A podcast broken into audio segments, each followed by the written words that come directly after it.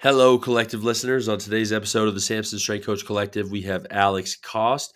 Uh, he is with the Delaware Blue Coats, uh, the G League organization for the Philadelphia 76ers. I, I, really love this episode. I mean, for me, selfishly, right, as a basketball guy, to speak to high level basketball strength coaches, it's really nice because uh, I get to just absorb all the knowledge. But I mean, his discussion and, and, what we talked about, I think really would benefit all strength coaches. Um, and he's just such a, a, humble guy. You could tell immediately from the start. I really enjoyed it. You know, I mean, I immediately told him after we finished the podcast, we have to connect in the future because uh, he can teach a lot um, and he seems like just a really cool dude. So uh, I think you guys will really enjoy this episode. And as always, thank you for listening.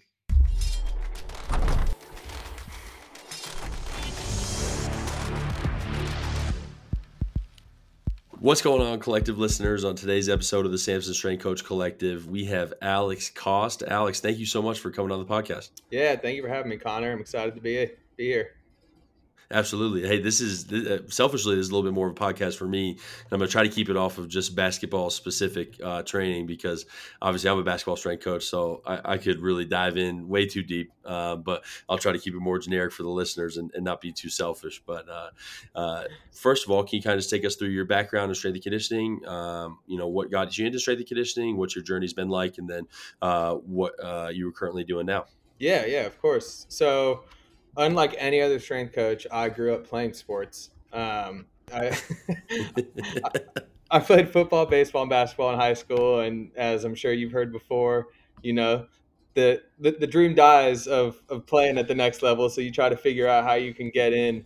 Um, oh yeah. And like be a part of a team, right? And, and and you don't necessarily want to do like business or like finance or anything like that. And you know, I love being in the weight room, love playing sports. So learned about this thing called strength conditioning. I graduated high school in about uh, 2011, and we had a strength coach who was working with the Raiders. They worked with our football team, and we were sorry for like decades. Like we would, I think, in a one decade span, our football team won a total of like eight games. Like we would, like, wow, go winless every year. We brought him in for a summer, and we ended up going. I think it was we went like eight and four and won a playoff game, and it was like we won the Super Bowl. And I was like, oh, so this is like actually something that can change like teams and like athletes and stuff. And that's what got me really interested. Our high school was actually we were lucky enough to have a sports med program, so we were able to have like anatomy and like rehab kind of stuff. And we actually had student uh, athletic trainers who worked with our football team, taped us, and do all that stuff. So I was lucky to be exposed to it and just like the human body and anatomy at a young age. So picked that, ran with it, went to junior college to kind of make some money, transferred down to San Diego State. And then when I was there for our capstone, we had to do an internship. So I reached out to everybody in the strength and conditioning department. Wasn't able to get one like through the SDSU strength and conditioning department, but I knew the head basketball coach or the head strength coach for the basketball team. So he was like, "Yeah, come in and you can just work with me." So I lucked out with that because that was the one team I wanted to work with. Um, and was under him. His name's Randy Shelton. Uh, so I was, I did my internship, absolutely loved it. So I just came back, went to grad school at San Diego State for a dual master's in exercise physiology and nutrition. Just kept volunteering and being around the team and getting to know the guys and fell in love with it. COVID hit, and I'm sure as you know, like skeleton staff was a thing. So um, I ended up getting let go, but I'd worked my way up to an assistant role, so I had a little bit of some on my resume. I interned at a gym in San Diego called Fitness Quest 10 under a guy named Todd Durkin. Um, if you're into football strength and conditioning, a lot of people know him because he works with Drew Brees. He worked with LT. Um, so he would have like the Saints guys come out. That was a cool experience for me as well. And uh, went like the private route for a little bit just to try to make money and like get my hands on guys. So during COVID, they were between strength coaches. I would just talk to the players and say, hey, like, I'm just gonna buy equipment and like let's just go to parks or parking lots or like let's just like get some work in because you guys can't go in the weight room. You don't even have a strength coach here, and like you're not like there's gonna be a season, so we need to do something. So I ended up getting probably like six to eight guys. We ended up finding like one gym that we could keep going back to. It's kind of like an outdoor gym at an apartment complex that one of the guys lived in. They were super cool, but I got basically a whole summer to be a pseudo head strength coach for the basketball team, which was really cool for me. And then, like, fast forward a year, I had gotten private clients. I was doing the thing, kind of just trying to network. I'd created an IG. I've never been a social media guy, but I got so bored during COVID. I was like, if I'm going to learn, I might as well just try to post it because, you know, if you teach stuff, it helps you learn more. And then, absolutely, it just like through networking on IG, I linked up with our head strength coach here at uh, the Sixers, and through the APC course, I got a lot of um, friends in the field and networked really well. That's applied performance coach with Ramsey Nijem.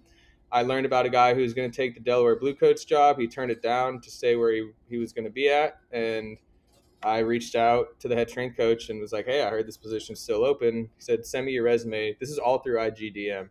And then he's like, That's classic. And he's like, yeah, okay, bet interview. So I interviewed a couple times and then was out here like, like three weeks later. It was crazy. Wow, that's incredible. oh my god, that's like okay. First of all, that goes to show like absolutely send the DM because I feel like a lot right. of uh, younger strength coaches I talk to are always like, well, I don't want to bother them. You know, like nothing really happens through DMs. I mean, you've got a whole job through DMs.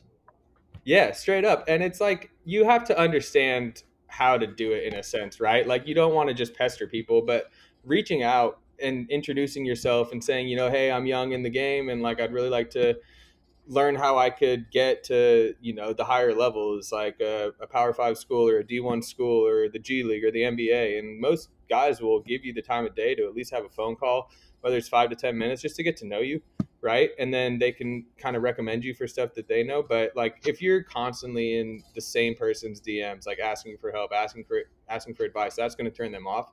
But if you know, check in once every few months or like once every six months, just like and, and, the thing that I do is you always start off with, "Hey, how are you doing?" like you don't just ask for something. yep, yep.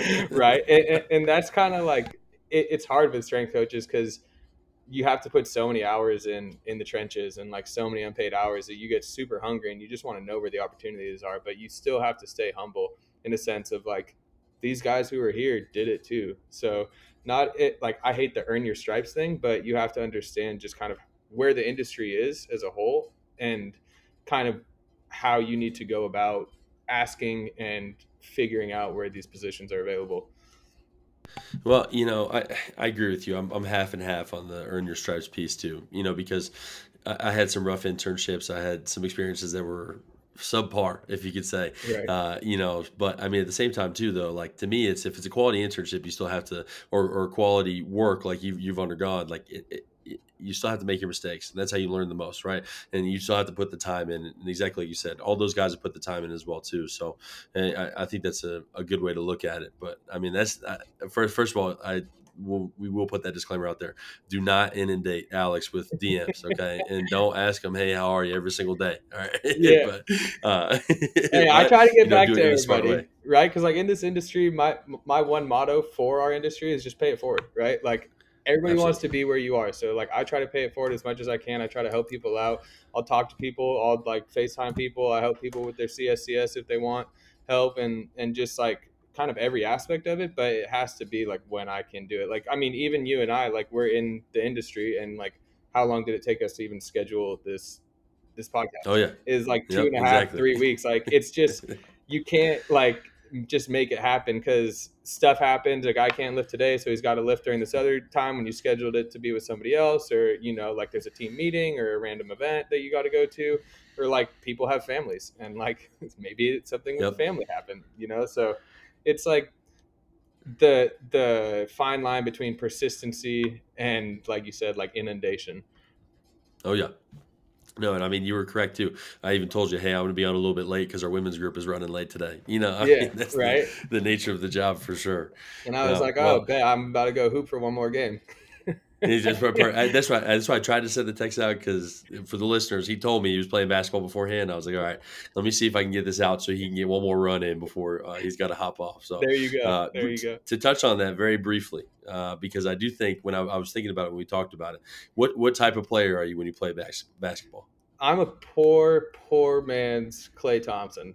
I'm strictly a three and D guy. I'll get buckets, but I, I will dribble less than ten times. And like I'm not good. I have zero handles. I get picked all the time. But I like I, I like to try mm. on defense, but I also get lazy. I mean, who doesn't in pickup? Like, yep. sometimes I'll just sit in the corner and just call for the ball. so uh, the reason I bring this up is because I, I, mean I texted you. We I obviously knew the answer to that question, but I texted you and I was like, yeah, I'm a rebound, pass, and foul guy. Like that's that's 100 percent my style. Uh, all effort. I know as soon as I shoot and I miss, I'm getting pulled immediately. So it's all going to be effort. Wholly and just from looking at your Instagram and your and your body of work, what always cracks me up is I feel like with basketball strength coaches specifically is the guys who foul and the guys who are the hustle guys are the ones who are more of like the old school, less technology kind of group, right. and the guys who are the three and D and who I think are the smarter ones because again they just get to shoot and they get to they get to have fun while playing instead of go, going completely out of breath or more of the science based technology kind of guys. I don't know, I don't know if you've seen the trend, but I've definitely noticed it. I mean, I didn't have a connection or any GPS tracker on me, but that'd be interesting to do. I'd be running 40 miles per game. Yeah, right. a lot, lot of high intensity accels, G cells for you.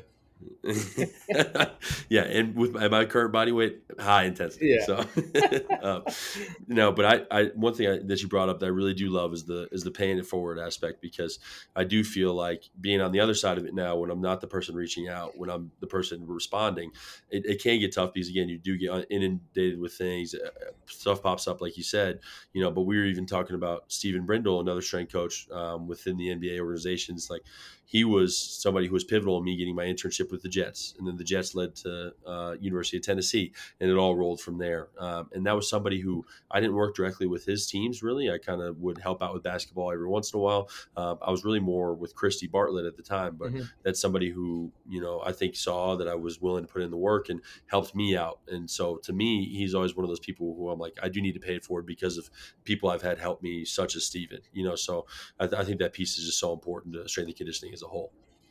Yeah, exactly. And it also just goes to show like when you're doing an internship, it's not just about like the X's and O's, right? Like you like you'll mm-hmm. learn how to program, you'll learn how to coach, you'll learn how to like do stuff in the trenches. But at the same time, if you're not developing a relationship with either your superior or your athletes, right? Like if you just come in to get your work done and leave, then that's not somebody I'm going to be like, yeah, this is who I think you should hire because I don't even really know who they are, right? Like I'm not saying you got to go out and hang out with them after work every day because we know you have to put in long hours. But at the same time, like it's something I always do with my athletes is like, hey, what would you do if you aren't a basketball player? Or what would you do if you didn't do this, right? Like try to get to know them a little bit. And it just helps develop yeah. a little bit of trust and it shows that you're not a robot, right? Like you're not just here to write programs and do it for either like clout or like nobody does this for money because we all know that this isn't the highest paying profession, but there are a lot of really really cool perks that come with it in a sense. Yep. Um, but yeah, like when you're doing an internship, there's it's multifactorial, right? Like it's not just programming, it's not just research, it's not just coaching, and I think people get hyper focused on those things that they forget that the people who they're interning for are the ones who are going to be recommending them for other jobs.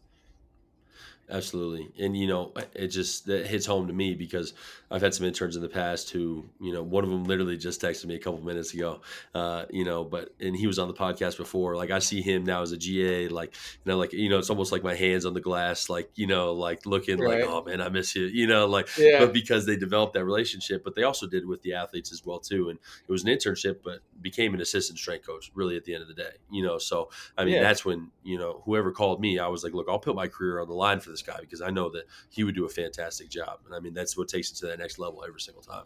Yeah, exactly. And like that's kind of what I did at San Diego State. Like it started out as an internship, and he straight up told me, he's like, look, you'll be a fly on the wall, like, you know, classic stuff, clean weights, re rack, set up, do all this kind of stuff. Like, but then I just kept coming back after it ended because I was like, look, I love this. Like, I love basketball. And eventually I started got started to get to work with freshmen. I started to get to work with the underclassmen. I got to work with rotational players. And like this is all over the course of like three years.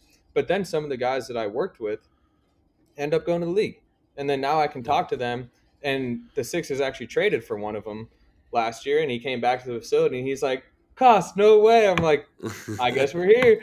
And it's like, it, it was awesome. just a cool for, full circle moment for me. But it's just, it's like you have to love it at the same time. But I developed trust with Randy and the person who was my boss. And so he was like, hey, like, I'll give you a little bit more on your plate. And it's not like, oh, your internship is October to March and then you're just done with it, right? Like, I mean, yep.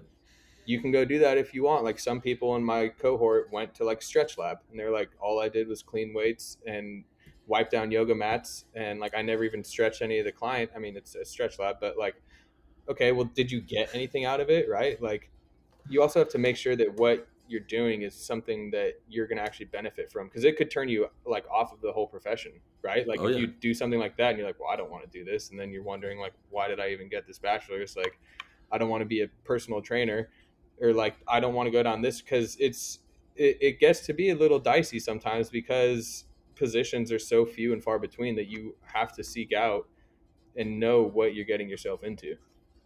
I, that's the scary piece for sure. I mean, and I, I, remember one of my specific internships. I was like, all right, like I'm, I'm gonna give it one more, like just to make sure. But if like if this is who I'm gonna become, like I don't want to do this, right? you know, like yeah. because it was it was very similar setup like you were talking about, and I mean it's a and it it does get scary because it's like almost the same thing on the coaching side, right? If you're a basketball coach, it's eh, you know, I mean, your options are basketball, collegiate basketball coach, professional basketball coach, or or you know teach English in, in right. high school basketball coach. You know, I mean, it's it, it's very small. You know, so I, I think it's scary, um, and I think that's really important for both people, both parties involved, is understand one, you can make or break somebody's love for the field, and then two, uh, as an intern, you know, like you, you have to make sure you get the most out of the experience and and uh, stick with it, and, and try to go to places that are going to develop you as well too. Yeah, exactly, exactly. I couldn't say yeah. better.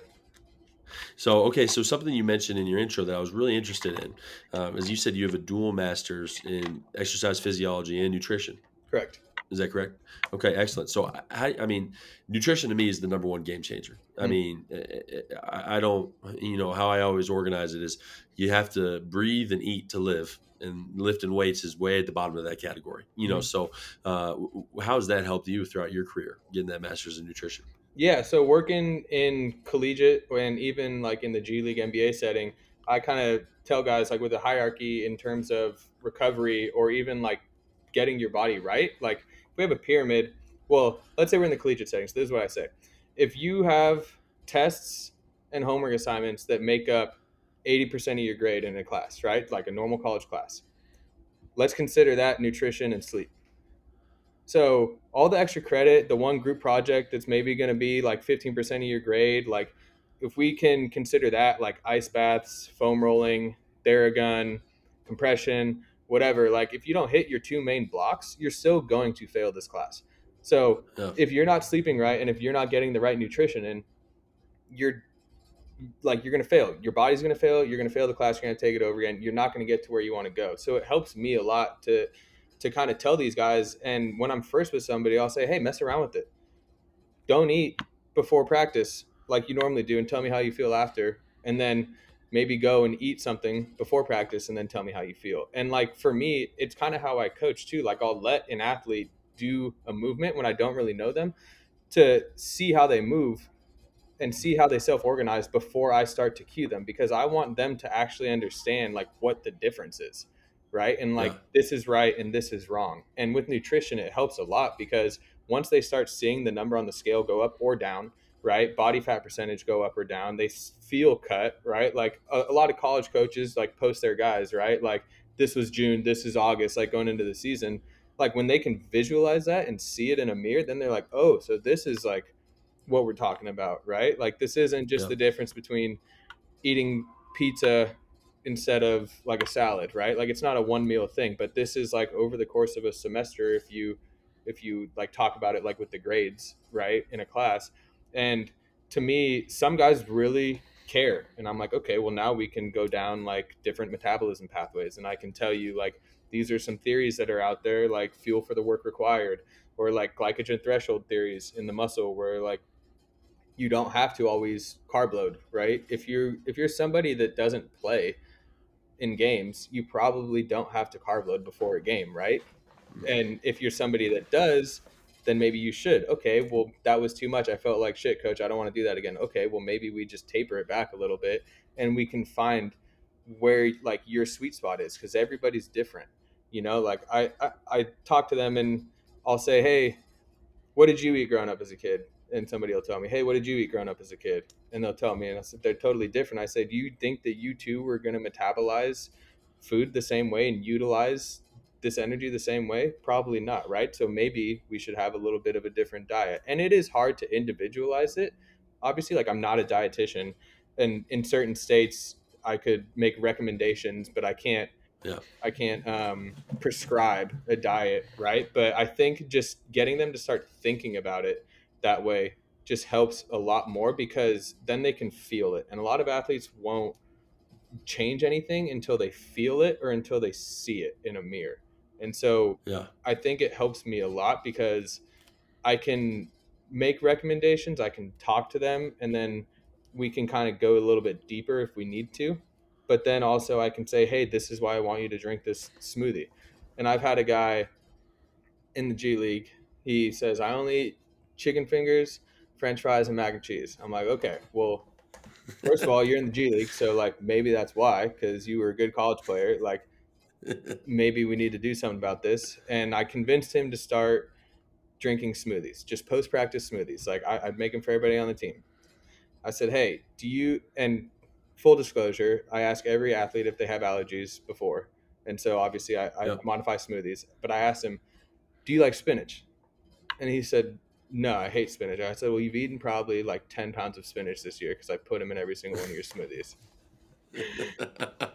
And then he left. So he won a G League Showcase MVP, got a 10 day contract. He was like, okay, this is obviously working. He got out of the G, was in Mexico for a year, came back. I think he might even be with us. And he DMs me and says, Coach Cost, I've been drinking that smoothie every single day. And I think it's one of the Wow. reasons that I'm still like playing basketball and like in it and like the mobility stuff that we were doing because you like actually talked to me as a person and not just like another athlete and gave up like i think that's one of the reasons so it's it's just little stuff like that like it shows that you care about them on a personal level whether you can individualize their nutrition or not but the fact that you can talk to them about it just opens up different avenues of conversation or different types of conversation that you could have to the point where they might text you randomly and say hey i'm at this restaurant what should i get yeah. and it's like, okay, well, hey, like now we're taking steps in the right direction because you're just conscious of it, right? Like you might still get chicken tenders and fries, but like at least you're thinking about it. The the FaceTimes is, is for me. It's like the FaceTime, right? And you know, like and they're not even like uh, uh, at their actual face. It's just Yeah. them pointing at a freezer section. They're like, "What should I get?" Yeah. I was like, "All right." Right? Exactly. Hey, but I'd rather you do that than not. So like, exactly. yeah, and, and I think that shows a lot about like trust and buy-in in you as a coach, right? Because now it's like a personal thing. It's not like they are utilizing you as a resource, but they care enough to at least FaceTime you or call you instead Yep. of just text. Yeah, you, you know, it, it's so interesting the approach that you took and to say, hey, like you know, it's like almost like uh, not to compare athletes to kids, right? But like if you know something's going to be moderately hot, you're like, yeah, go touch it, you know, see how it feels, you Right. know, uh, and to say like, hey, don't eat before this practice and see how it feels. Like I, I've really never heard of that approach before. You know, my typical approach is. Uh, I mean, I guess it'd be a little bit more authoritarian. I guess you could say where I, you know, it's more on the end of if you have somebody who you want to lean out a little bit. It's like just get there first, see how you feel, and if you really don't feel good, we can modify from there. Mhm. But you know, you and I both know that typically if they get to that goal space, like they, they're in a good spot and they feel better. You know, they're like, oh yeah, you were right. But I, I've never heard that approach before. I mean, it, how did you kind of start to develop that? I mean, first of all, the first thing I would ask a guy when it comes to nutrition, body composition, I say, hey, what do you like playing at? Yeah, Hey, when I was in high school, I liked playing this. Oh, but I went to college. I think I lifted too much. I got too much weight. I lost a step or something like this. I'll say, okay, well, hey, this is why I think you should actually play it this way because let's just say you're a bigger guard, right? Like we need you to switch on fives, or like four or fives. Like you're a taller, bigger guard. We're gonna need you on the block. We need you to like be a hard nosed defender. And also, and I'm gonna be blunt, you can't really shoot. So like You attack the rim a lot, right? Like a lot of your game is played inside the paint. So if you're just going to lose weight just to look cut, then you're going to get thrown around. So this is why I think you should do it. And then we can kind of get into a range of like maybe three to five pounds and like a one to 2% body fat range where we can really hone in on like, okay, this is really where I feel strong but fast, right? This is where I feel strong and bulky and I'm a li- and like I'm a step behind. Or like if you really want to change your game over the summer, right? Like maybe we cut and you just focus on things that haven't been your game in the past. So I again, like I like to ask them, what do you like to play at? Because most guys when they get to me, they've played in high school, they've played at least a year or two or college, so they have an idea of what weight they kind of are the best at or the bounciest at. And then from there, I'll try to kind of find a range of, of where they are. Cause I've had some guys who haven't played, they've gained like 20 pounds in the season. And oh, yeah, it, it's not like, oh, he's just fat now. It's like we just lift a lot and you don't play that much. And so he's like, Coach, I'm way too big. And I'm like, all right, step on the scale. I'm like, yeah, you, yeah. So let's stop. Like, like let's start running and jumping and like being more basketball players. And it, it's it's always a give and a take. And I think by asking them, you're giving them a sense of autonomy over their own training. And like that's what I really like to do because I think it gives athletes a lot more buy-in to your program because it's not just you telling them, here's your A block, here's your B block, here's your C block, right? Go do this on the treadmill. Go do this cardio. And it really like they're like, "Oh, well, I actually have a say in a sense of like what I'm eating or what I'm doing or kind of even the workout that I'm going to do." So, mentally I can get there a little bit easier because I feel like I'm controlling it. Yeah. No, I mean, it's not even something that you feel like it's uh, proven by research. I right. mean, you know, seriously, I don't know. Uh, you hit on a, a very, very uh, topic uh, is very close to my heart, right? Because my master's is in sports psych. So uh, autonomy is one of the biggest things that we learned about and self-determination theory and how to apply that within the weight room. I mean, you know, they the research on it is incredible because it shows like, okay, even this was on novice putters, right? People who've never putted before. Uh, they got to uh, only choose the color of their golf ball. Mm-hmm. And so that was that was it the people who got to choose the color of their golf ball did better at learning how to putt than those who didn't. And then they, t- they took it a step further and they had, okay, you don't get to choose the color of your golf ball anymore, but you're going to sit in the waiting room. And then some people get to choose what painting they're going to look at in the waiting room. And some people uh, just get to look at whatever painting's there. The people who got to choose what painting they looked at in the waiting room did better and learning how to putt because it is seriously it, it, college athletics and I mean in athletics in general such a controlled environment for these athletes so that as soon as they get any type of say and any type of uh, autonomy like you're saying they're going to buy in so much more and the research shows time and time again that they're really going to be invested in the program and it doesn't have to be crazy like you can you can let them choose small things that make a massive difference. Yeah and like sometimes I'll just say like hey how do we feel today? Right and if everybody's like, yeah. "Oh, I feel like crap," I'll say, "Okay, well then let's just do regeneration day." I was and like yep. maybe we were gonna do that anyway because I knew that they were gonna feel like crap. But even like them like having like being able to say it first, and I'll be like, "Oh, well, we were gonna yep. go heavy today, but you know, like actually, let's just like." We'll foam roll. We'll do some like bandit mobility and like we'll do some motion as lotion type stuff. And it's like, all right, good. Well, now I haven't bought into this a little bit more. But again, yep. like it's it's on a daily basis. How do you feel? Right? Yeah. yeah. And it's a, a little question that goes a long way because I feel like, and I don't know if you can attest to this, but coming out of college, it's like I am an elite programmer. I know how to periodize. I like I, I know how to periodize. I know how to program, and like I have an annual plan written out, and we're gonna have superhuman athletes because of this. Yep. But you don't account yep. for everything else, right? And it's like it looks so pretty in this Excel doc or Bridge or TeamBuildr, whatever you're using, and then when the day comes and you want to do and you do want to lift heavier, you do want to have like a harder day, and they don't want to, you're like, oh well, we didn't get better today. Like, oh man, like I, I couldn't do this. But I think that being in the industry is something that like just uh, adaptability, but also like knowing how to phrase stuff and work with your yeah. athletes so that you're still creating buy-in and being like, okay, well now we can pivot, we can shift these two days or swap these weeks or whatever it is based on what's going on in the season or their life or school or home or or whatever. Yep.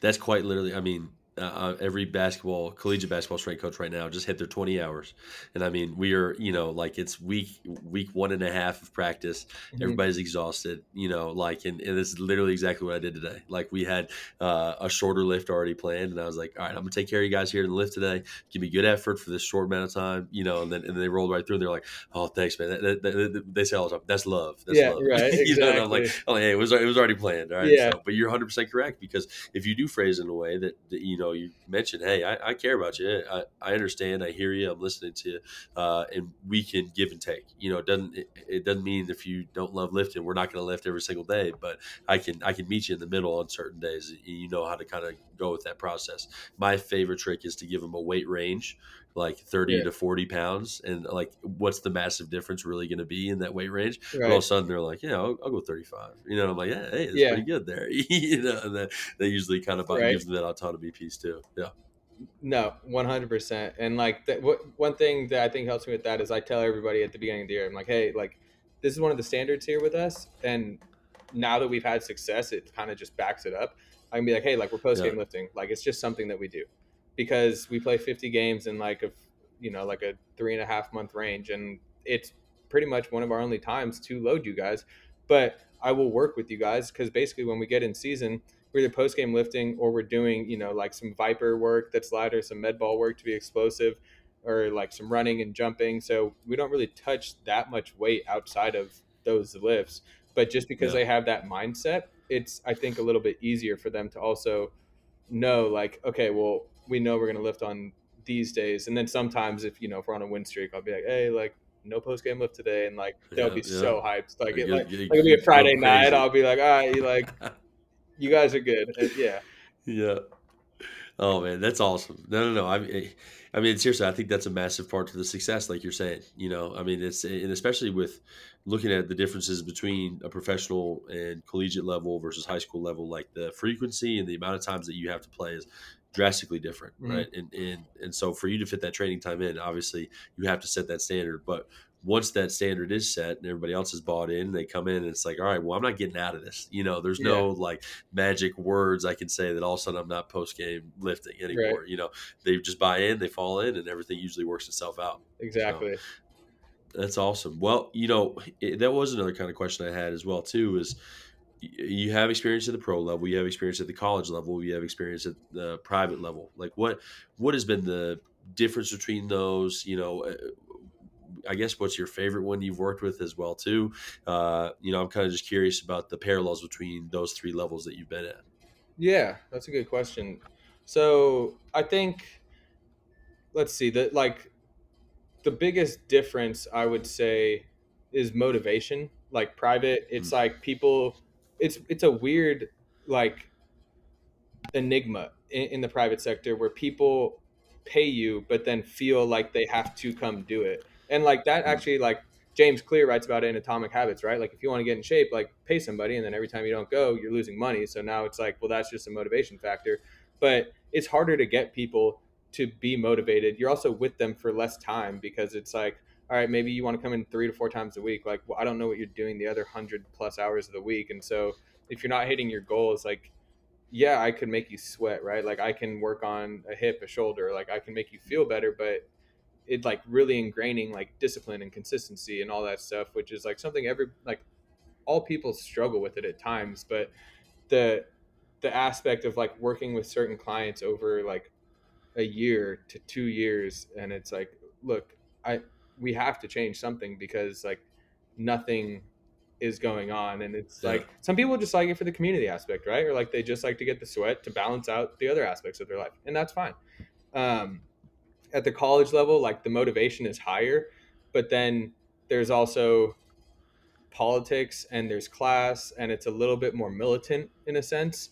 And you have the guys who are like they're gym rats they always want to be in the gym they don't know how to take days off they don't know how to rest and then you have guys who are like i'm on the basketball team like this is the coolest thing in the world and like they don't know how to get motivated or do stuff right and then at the pro level specifically the g league level like motivation's usually pretty high because it's like you can taste it like it's right there Yeah. like if you get a 10 day contract with an NBA team, you might get paid like 150k for 10 days. And like, yeah, it's not a mill, but like that's a good yearly salary nice. for 10 days. You're probably not going to risk injury. You might not see the court, which is fine, but like you could also work to get an NBA contract. When my, my first year in the G, we had the most 10 days. We had like four guys get two way contracts, and then we had a couple guys even sign NBA contracts. And it's like, people Wow. seeing that and the motivation's like oh like i like i'm there like here we go like and being in the g it's it's great it's the nba but it's not super glorious like we fly commercial like a lot of colleges we like i bet a lot of power five schools have way more glorious facilities Yeah. travel better stay in better places have better equipment. Like the g league is the gatorade league but it's also kind of a running joke if you work in it. Like it's called the grind league like for everybody involved because everybody wants to get to the next level. So it's not even like the players are motivated. Like i want to be an nba strength coach someday. Like our coaches want to work in the nba our player dev guys want to work in the nba like our our director of basketball operations wants to work in the nba our trainers our pt right? Like so everybody is kind of like bought in. They want to win. They want to show that they're ready to go take the next step. And so i would say because of that like you can have a little bit not like more structure but like you can do a little bit more at the g league level because you don't have classes right? Like these guys are usually away from their families too. So they're free and they want they're down to do whatever. I can have extra mobility sessions i can have lifts we can come back for shooting like we can do all that kind of stuff. Whereas in college it's a grind right? Like when finals roll around and like all that stuff comes through and like you get to go home for the holidays and then you come back and you're like ah like that was nice like yep, yep. and like i mean the same thing kind of happens around all-star break but to be honest i would say like that's probably the biggest difference that i've found personally and it's like I guess I would say the biggest difference if I'm just comparing college and the G League is like in college you can actually like make guys different. Like you can turn like guys or girls into different athletes or different people yeah. because you can have them for so much longer. Like usually the attention to detail in college can be a little bit more in a sense because you can have these more like militant type workouts where everybody's doing the same thing, everybody's bought in, everybody like you can do Nordic hamstring curls because you have enough athletes to like hold ankles or like sometimes in the G it's it's just me running a session. Like I don't have an assistant strength coach, I don't have an intern. Like some organizations don't even allow volunteers, so I have to go around and like check form, but also like kind of change weights and like do all this yeah. different stuff in a weight room. I have my I might have guys on the court doing court work or like med ball type stuff on the court. So I can't really have super high attention to detail during my main lifts where I'm going to have maybe six to 12 guys where it's just me. But I can have somebody come in after practice to do specific work with them. I can meet somebody on the road because there's not much to do and I can do specific work with them. Whereas in college, usually guys, I mean, everybody now just plays video games. Like they bring their system yeah. on the road, and it's just wild to me. Like the first, I was like, you guys bring I, your PlayStations and Xboxes to like, all right, go for a walk. I mean, like. I'm, I'm in the same camp. I've never. I, I, saw the first time I saw somebody bring a PS5 with them. I was like, "What in the world are we doing?" No, yeah, I, I agree. no, exactly. But I mean, like, I would say that's probably the biggest aspect because, and, and, it's almost like a, not like a running joke, but at the NBA level, like you have three to four strength coaches on a staff who are sp- like only there and they only have like three to four players. So you can get extremely individualized, you can get extremely specific, right? At the G League level, I can kind of try to bucket guys a little bit more like you can at the college level in a sense, but at college you're generally lifting the full team at once or you might have like a squad before a squad after practice but there uh, is a lot more frequency of like full team lifts in college so motivation would be one but then also like individualization would be another one. Yeah. Is it, it's a little bit tougher in the G League at the NBA level. You can do it a little more. Also, just kind of access to technology. Um, certain colleges may have it. At SDSU, we didn't have force plates. Um, we didn't have like tendos. Uh, I bought a Flex Stronger from GymAware and I brought that down to Delaware. I have another GymAware unit down there. I have force plates. Um, I can bring guys up to Philly and test them on like Kangatech, Delos, um, what else do we have? We have like Alter G. We have underwater treadmill. I mean, like it's an NBA facility, so we have a lot of stuff up here, but it's also 45 minutes away. So yeah. there's like it's like you have access, but you don't. And then when you're on the road in the G, I mean, it's like you don't have much, right? You're traveling commercial. You need your bag to be under 50 pounds. So like, what are your big ticket items? With like one, I one thing I love is a tidal tank or like a water bag because then you can just empty out the water.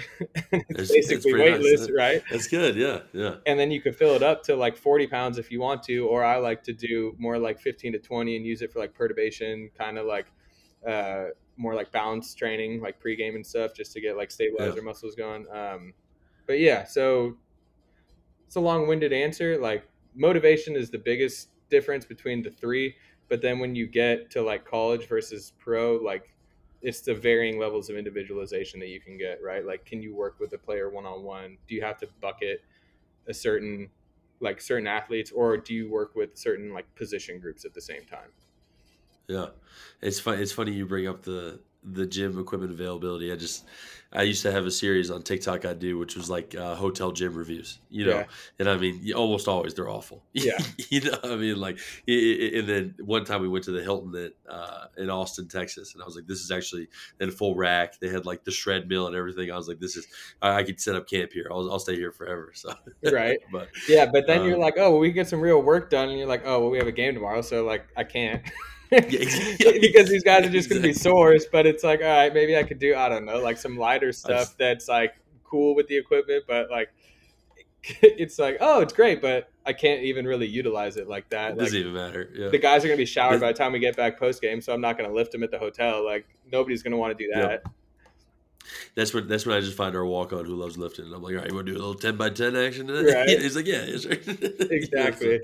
yeah, uh, you know, what so what, what, thought came to mind for me when you're talking about the collegiate levels, I, I do feel like from a professional standpoint, it's harder to understand the scope of time that you have with that athlete as well too because on a collegiate level you know the transfer portal makes it a little bit more difficult but at the end of the day most of the most of the time i've got you for four years yeah. you know so if we do have a bad day it doesn't i feel like get to me that much because it's like all right we got time to develop you know like we can continue to work together i i, I don't i don't know if you feel the pressure of that knowing you have less time with that specific athlete because yes somebody may frustrate me today but you know what? We're gonna be back tomorrow and it's gonna gonna keep stacking days and, and building upon this relationship and getting to know each other a little bit better whereas you know somebody may get traded somebody may get cut immediately you know do you feel a pressure with that short window?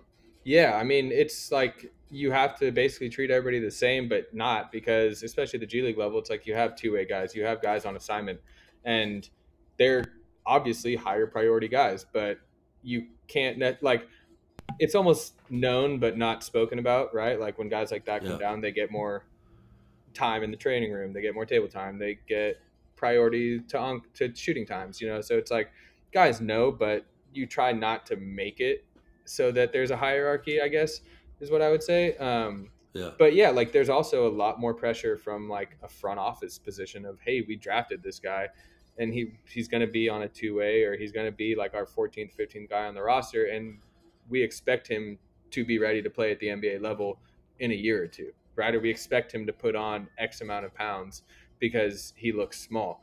And then it's like, okay, mm. well, yeah, I mean, we, he's also playing 35 minutes and we have 50 games in like four months and we don't get like breakfast and lunch and dinner cooked for us down at the G League level. The most thing, the most that I can do is make a, like a uh, post practice smoothie. And yep. I mean, like you could make it a thousand calories, but like guys are going to turn that down 10 out of 10 100%. times they'd rather have something that tastes then like i'd rather give somebody like a 4 to 500 calorie that has like 30 to 50 grams of protein because they'll actually drink it and then yep. on the road like you you know you got to cater at home like we have catering so it's not like they're not eating but they don't have access to that kind of stuff and then again it goes back to it's almost like the private sector where it's like all right well i'm with you i can give you this one meal we're sponsored by gatorade like every other g league team and we have a million gatorade protein bars and like all that kind of stuff. But that gets like you're not eating those every single day. yeah, yeah, exactly. Yeah, right. 100%. Um, so then that's kind of like where it's a push and pull. Like, okay, well, if you want this guy to get bigger, like, can I cater more food because I don't know what this guy's eating? I can make a recommendation and say, hey, this is a meal prep guy that we've worked with the past two years. But if he doesn't want to do it, then like what what am I supposed to do, right? Like I could have the best yeah. like relationship with him, but ultimately I'm I, I, can't put the food in his mouth, right? You can take a horse to water, but you can't make a drink. Like I could even send the food to him, and he might not even be eating it. I don't know. yep. Oh no! I, hey, trust me, the the right? trash can for the shakes afterwards. I don't. Sometimes you don't want to look, no. you know, because you're like, all right, I don't even want to know. Yeah, I mean, it got I to mean, the point but, last year where I was straight up like, look, I'm not going to make these if you guys don't want them, and like four or five guys didn't want them. I said, okay, I'm not gonna make them for you guys anymore. Yeah. Like, yeah.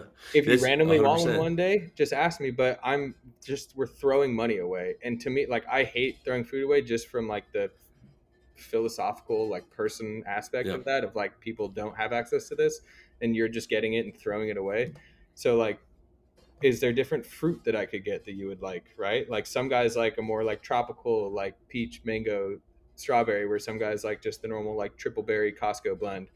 And do you, so I've tried to individualize it a little bit like do you like peanut butter? Do you not? Do you want vanilla or chocolate protein? And like it makes my life suck because I have to make like four different batches of smoothies.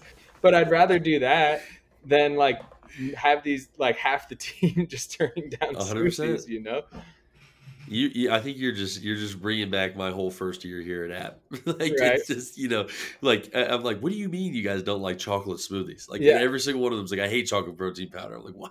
You know, like that'd be the only kind I drank growing up, and it- Right. it- you just cracking me up. You hit me on another personal level there, but I mean, but that goes back to the autonomy piece as well too, right? Uh, You know, they also are going to be more likely, even if it's not something that they love, right? But you find something that they like, and they know, hey, Alex is still looking out for me. You know, he really wants to make sure I'm getting something, so you know I can meet him here and drink this smoothie. You know, it's a small thing, but those things add up like e- e- Yep. endlessly. I mean, Yeah, I'm right. you've I mean, things stacks up. like if the if it's a 500 calorie smoothie, if you're having that like probably not seven days a week, but let's say five days a week, that's what 2,500 calories a week times four. That's an extra 10,000 calories a month. That's like three pounds. Let's- So like that will add up over time, and like I know you're burning a bunch of calories out there on the court, but think of how much more you're burning if you're not taking this. And so like sometimes doing simple math with these guys like that is also a big factor in nutrition, right? Like it's not this one smoothie; it's this one smoothie every day over the course of the season, or five, like whatever days we're together and have practice, and I make them. You know, it's a massive difference maker. You know, like we uh, for our weight gain guys, what we do is apple juice with a little bit of cider carb mixed in it too. You know, Mhm. and that's that's an extra two fifty at the end of the day. You know, uh, and I remember people were like, "What, is, what does that even matter?" You know, Yeah. exactly like you said, if that stacks up, you know, I mean, like for us, it's a pound and a half. But I mean, if that's what ultimately I'm looking for you to gain an extra pound and a half, you know, because I don't want you to put on bad weight. So I mean, Yeah. that, that helps us meet our goal right there. Uh, exactly. uh, and so, you know, one thing I am curious about, not even just from a nutrition piece, maybe uh, like mobility, uh, extra work kind of guys. Like, what what's your approach for those guys who aren't necessarily bought in? Uh, you know, you really are kind of button heads with them. How do you approach that situation with uh, those players? So I'll go and like my biggest thing is I love the game. I love basketball. I'll watch film and be like, this is what you're not good at, and this is why Yeah. you're not good at it.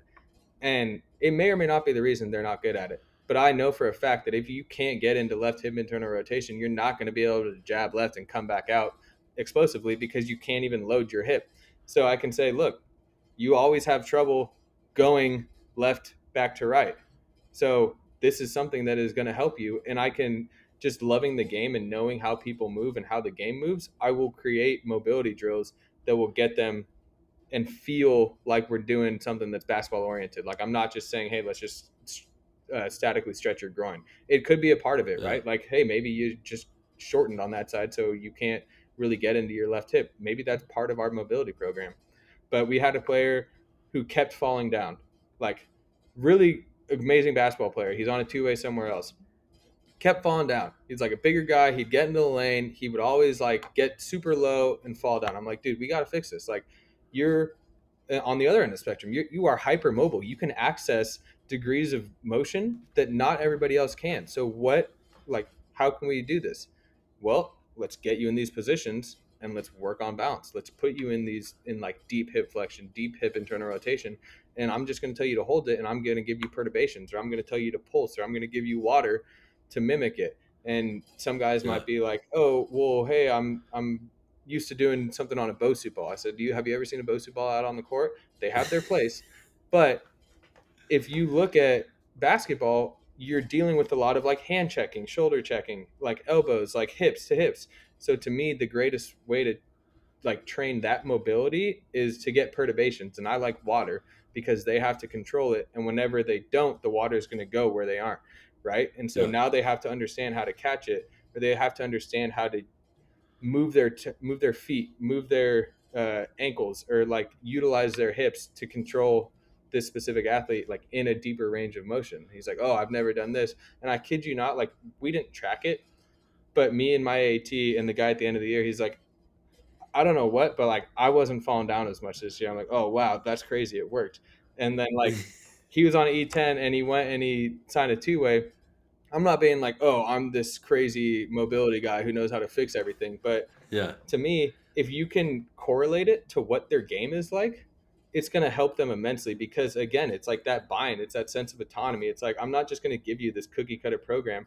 Like i'll go watch film on you and i'll tell you hey you have issues going like a right step back to the left right? Like you pull the shot a lot but you're not creating a lot of separation. So why is that is because we don't have the dorsiflexion is it because again we don't have hip internal rotation at the right side or maybe you're better uh, going blow bys to the right versus the left. Okay, well, is it the other thing? Can you push off your left big toe? Can you push off your right big toe? Do you have internal or do you have external rotation?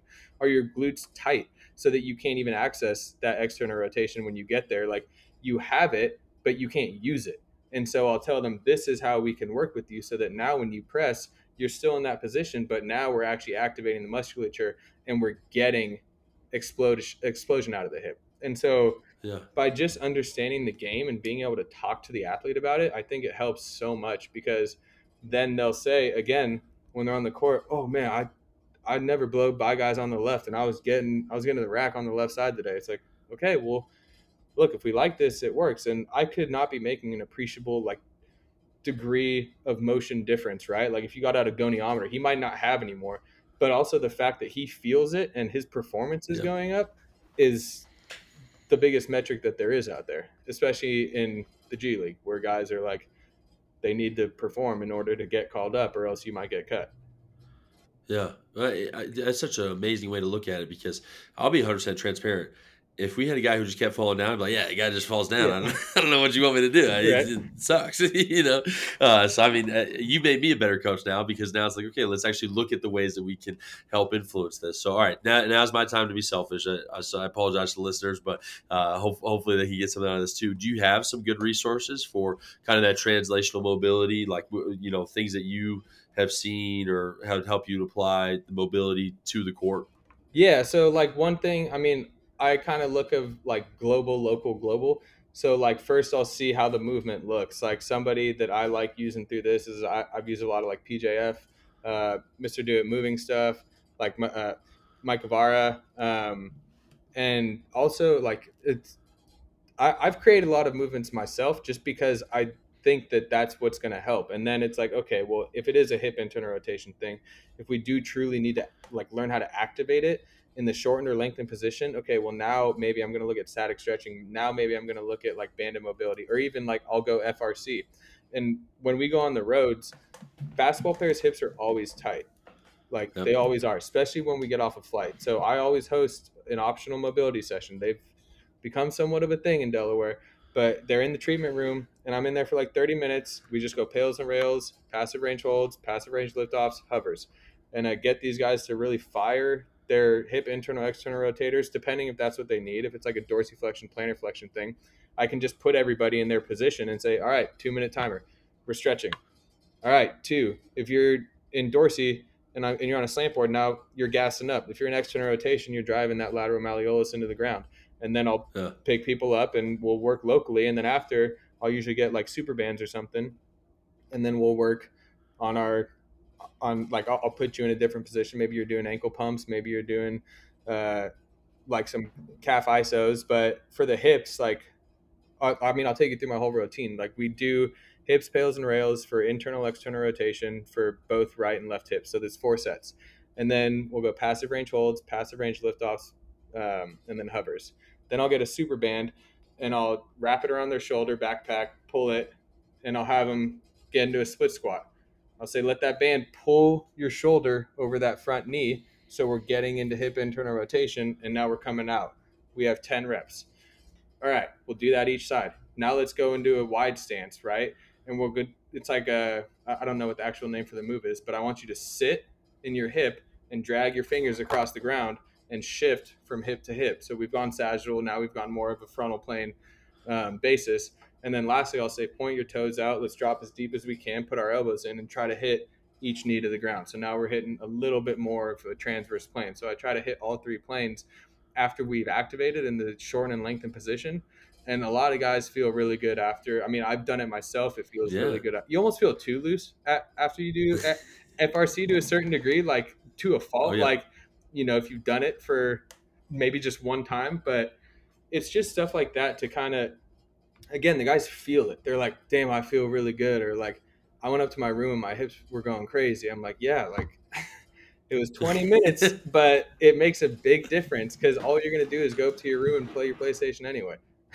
Yep, yep, no, hundred percent. It, it always cracks me up as the guys coming in. Hey, can I get a extra mobility work coming in? And they come in, they're like, "Yeah, I feel great today." Right. You know, and I'm like, "Yeah, all right." they're crazy. I don't, Yeah. I don't know. But I, I guess I'd say that's like my one cookie cutter program uh, Yeah. because, you know, when you work with a certain demographic, like either women basketball players, male basketball players, you notice that a lot of players complain about the same thing.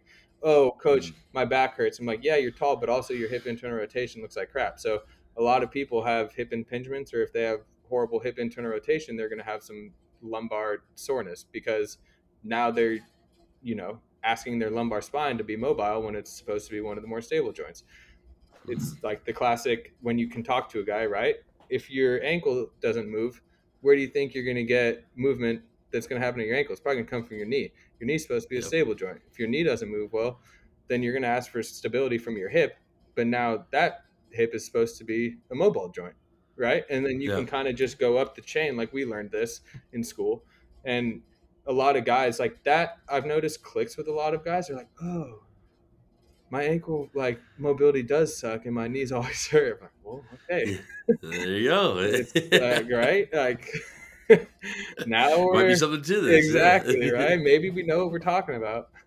yeah, yeah. That's my number one joke. So, hey, I'm, I might know one or one or two things. you Yeah. know, may- maybe just a little bit. You know, and then if they ever go too overboard, uh, overboard with the compliments, it's always I- I'm just a guy. Yeah, you know, I'm right. just a guy. so, Exactly. awesome.